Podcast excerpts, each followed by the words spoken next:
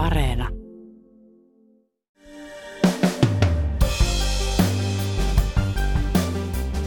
Britannian hallitus haluaa lähettää turvapaikanhakijoita Ruandaan. Samaa suunnittelee Tanska. Diilissä Ruanda saa rahaa, mutta tutkijan mukaan kyseessä on maalle ennen kaikkea PR-operaatio.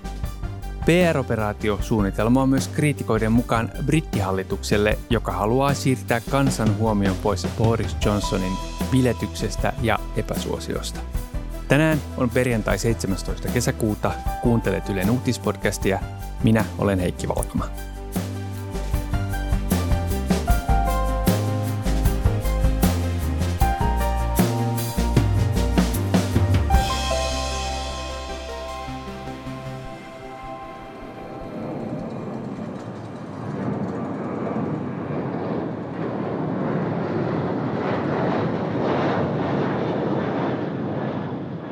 Privilege Style on Espanjan Majorkalla operoiva pieni lentokoneita vuokraava yhtiö. Sillä on neljä vanhaa konetta, muun muassa 27-vuotias Boeing 767-kone. Koneella tehdään turistien lomalentoja ja lennätetään espanjalaisia jalkapallojoukkueita kuten Sevillaa ja Atletico Madridia. Tällä viikolla Privilege Style-yhtiön Boeing 767-kone lensi Lontooseen. Sen oli vuokrannut brittihallitus. Koneeseen mahtuu 246 matkustajaa. Jalkapalloilijoiden sijaan sen piti kuljettaa turvapaikanhakijoita.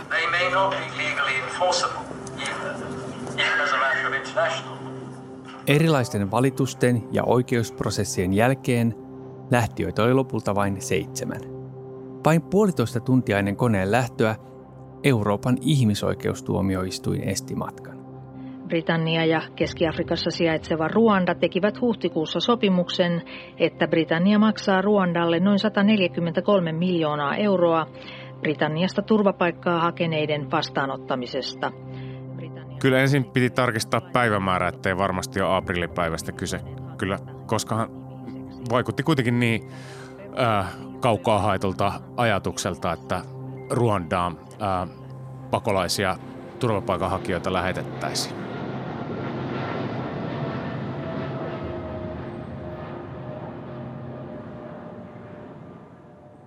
Ylen Lontoon toimittaja Pasi Myöhänen kertoo, että Johnsonin hallitus perustelee suunnitelmaa sillä, että se haluaa pelastaa ihmishenkiä. Englannin kanaalin ylittävien turvapaikanhakijoiden määrä on kasvanut ja kanaalin ylitys on vaarallista ihan oikeita ongelmia siinä mielessä, että sinne on 44 ihmistä sai surmansa Englannin kanalissa vähintään sen verran ää, yrittäessään tuota ylitystä. Ja nyt hallituksen suunnitelmissa hallitus perustelee tätä sillä, että se haluaa luoda tällaisen niin kuin pelotteen sillä tavalla saada ihmiset harkitsemaan uudestaan sitä, että lähteekö he ylittämään vai ei. Ja he katsoo ja sanoo itse, että tämä on moraalinen teko ja moraalinen ää, toimi siinä mielessä, että näin säästettäisiin ihmishenkiä. Ihmiset, jotka luulee, että pääsis Britanniaan, niin ajat, alkoikin ajatella, että he joutuukin tuhansien kilometrien päähän Ruandaan, eivätkä lähde yrittämään tätä vaarallista ylitystä ja samalla sitten rikollisjengeiltä, jotka organisoi näitä ylityksiä, ää, menee toimeentuloja tämmöiseen, kun se on täysin, täysin organisoitua rikollisjärjestöjen organisoimaa ää, toimintaa, niin ää, tälle saattaisiin piste. Ää, ja kyseessä on ilmeisesti aivan tarkkoja tietoja ole, mutta juuri enimmäkseen yksin saapuvat nuorehkot henkilöt, joita näille lennoille Ruandaan sitten lähetettäisiin. Hallitus perustelee siis aikeitaan ihmisten pelastamisella ja rikollisuuden estämisellä – Kriitikot ovat toista mieltä. Siis tämä kritiikki on todella erittäin vahvaa ja tässä on, on tapahtunut sellaisia, että esimerkiksi Prince Charles tai julkisuuteen vuoti tieto, että hänkin vastusti ja piti tätä niin kuin kauheana ajatuksena tätä Ruandaan ää, ää, turvapaikanhakijoiden lähettämistä. Se on tietysti semmoinen asia, mitä hän ei pitäisi tehdä, ottaa kantaa politiikkaan, mutta tämä oli vuotanut julkisuuteen.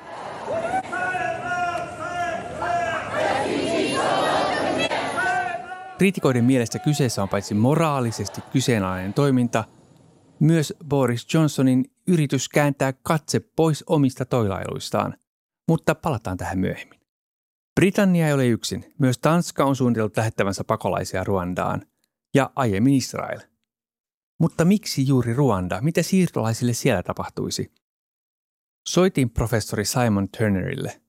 Hän on antropologi, joka on tutkinut Ruandaa ja siirtolaisuutta ja työskennellyt Kööpenhaminan yliopistossa. The reason why Rwanda is because Rwanda is willing to do so as opposed to many other African nations. And I think the reason why Rwanda has an interest in it are Professori sanoo, että toisin kuin monet muut Afrikan maat, Ruanda on halukas ottamaan turvapaikanhakijoita Euroopasta.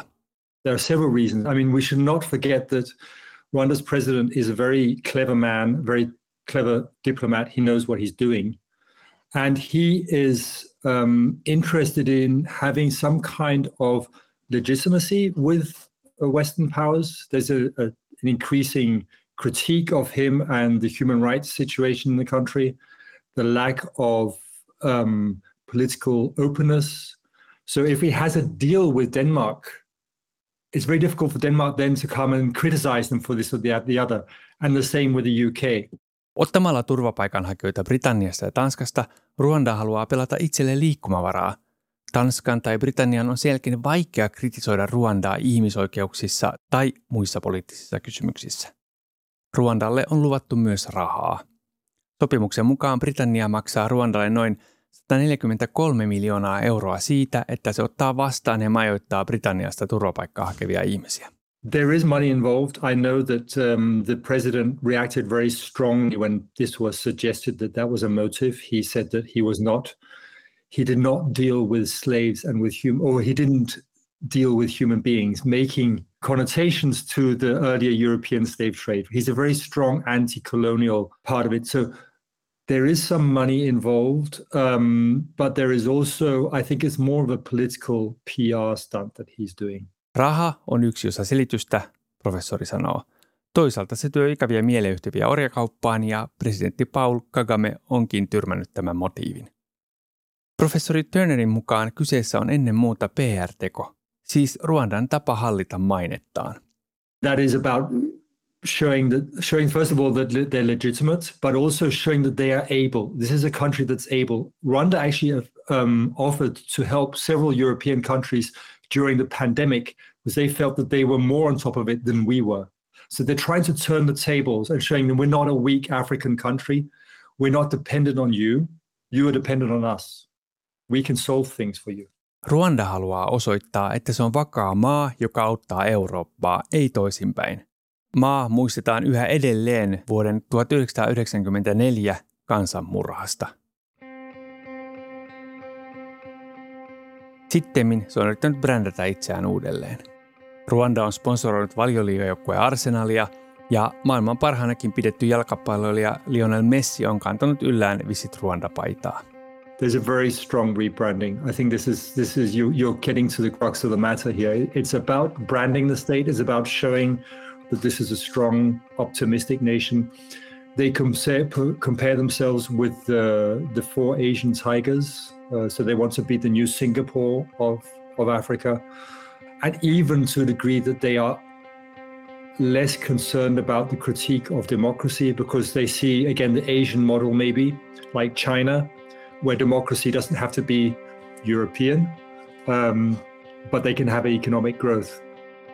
Mutta turvapaikkahakijoiden ottaminen ei tunnu olevan kuitenkaan parasta PRää. Ruandan ulkoministeri oli tällä viikolla käymässä Helsingissä.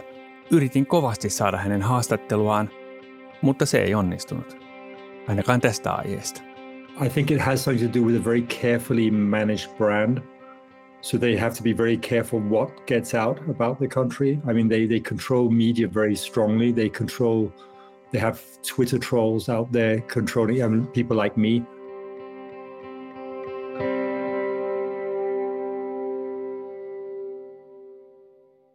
Ruanda varoo siis sanojaan ja julkikuvaansa tarkkaan.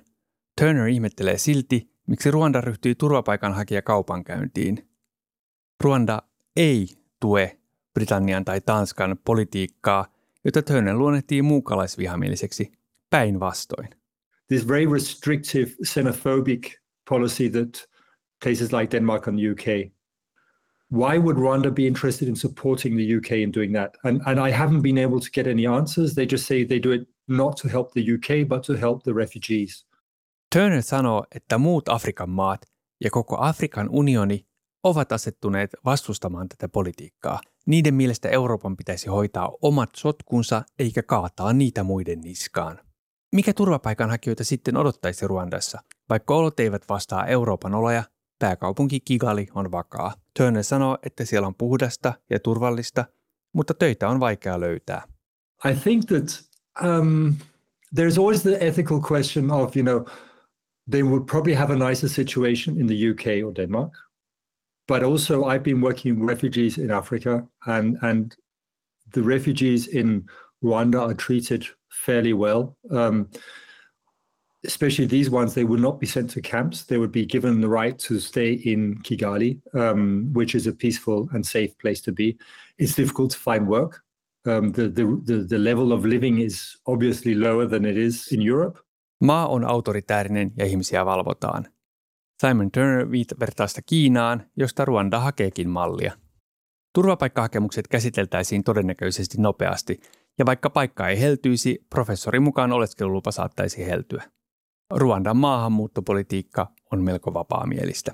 Maa on ottanut turvapaikanhakijoitakin todella paljon vastaan.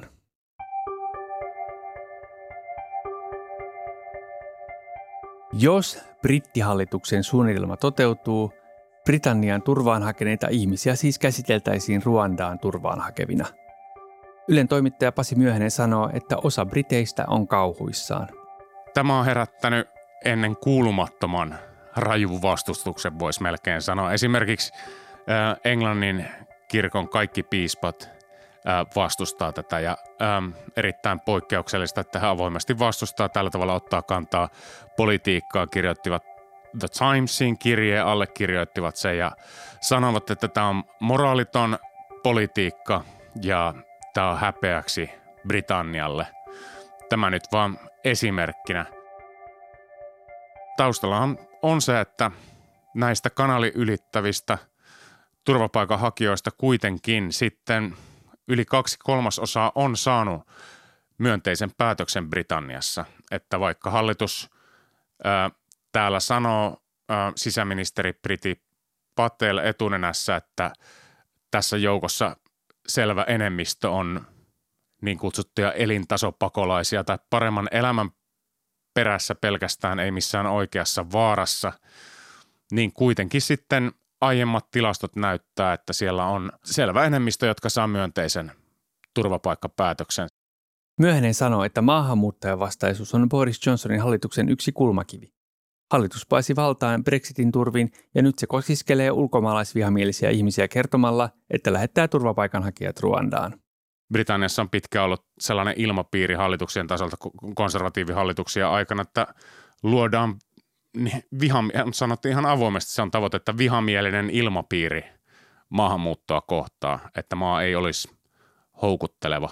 Ja sitten turvapaikanhakijat joutuu tähän niin kuin välikäteen tässä, tässä ilmapiirissä, vaikka se ei ole sillä tavalla niin suuri ryhmä verrattuna sitten muuhun maahanmuuttoon. Boris Johnson on ollut kevään aikana tikun nokassa. Vastikään hän selvisi oman puolueensa epäluottamusäänestyksestä, mutta ei aivan kuiviin housuin. So, how does the Prime Minister expect to continue when even unionist leaders in Scotland won't back him? Äänestys alkunsa kohusta, joka nousi Johnsonin virkaasunnon juhlista koronapandemian aikana. Johnson osallistui niihin itsekin, sai sakkoja – ja oppositio on vaatinut hänen eroaan.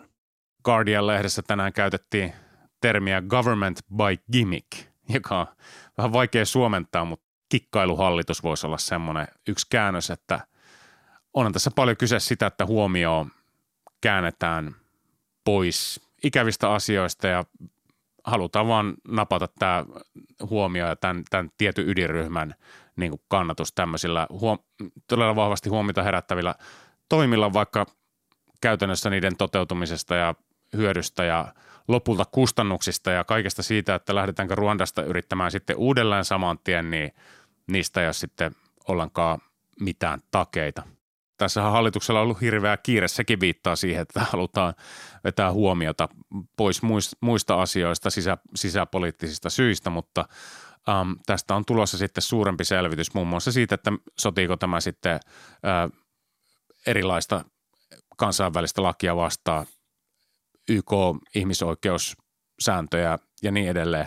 Ähm, ja tästä tulee varmaan sitten tietoa tieto ensi kuun puolella. Ja sitten taas on toinen juttu se, että vaikka tämä olisi kansainvälistä lakia vastaan, niin välittääkö Britannia tästä vai ei, koska nyt Britannia aika, Boris Johnsonilta on kaksi eettistä neuvoantajaa eronnut lyhyen ajan sisään ja Britannia on perääntymässä niin kuin omaa kotimaista lainsäädäntöä luomalla tästä Brexit-sopimusta, jota Boris, Boris Johnson itse loi sopimuksen ja sitä kovasti juhli. Ähm, ja nyt sitten EU suunnittelee vastatoimia tästä ja katsoo, että niin kuin Britannia rikkoo kansainvälistä lakia, että aika sillä tavalla huolettomasti Boris Johnsonin hallitus toimii, että niin kuin ei ole täysin mahdoton ajatus, että vaikka katsottaisiin, että tämä sotii ihmisoikeuslainsäädäntöä vastaan, niin siitä huolimatta Britannia voisi tämmöiseen, tämmöistä lentoa niin kuin edelleen ajaa.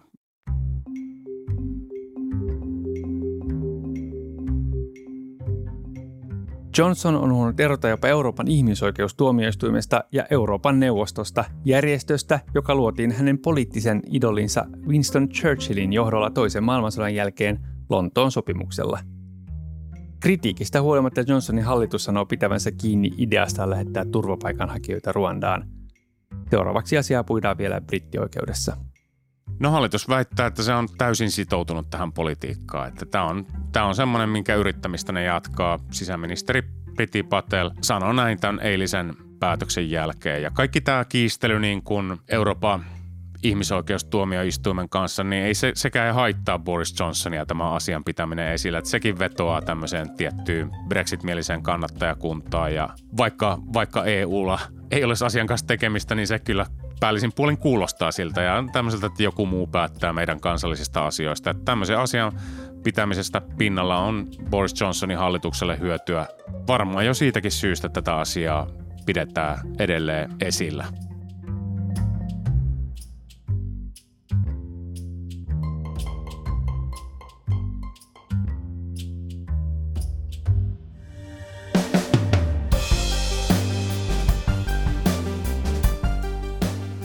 Kiitos, kun kuuntelit Ylen uutispodcastia.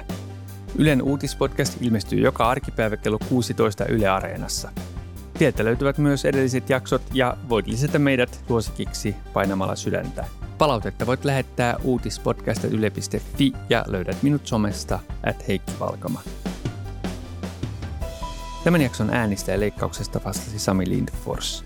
Uutispodcastissa me syvennymme siihen, mikä on tärkeää juuri nyt. Kuulemiin.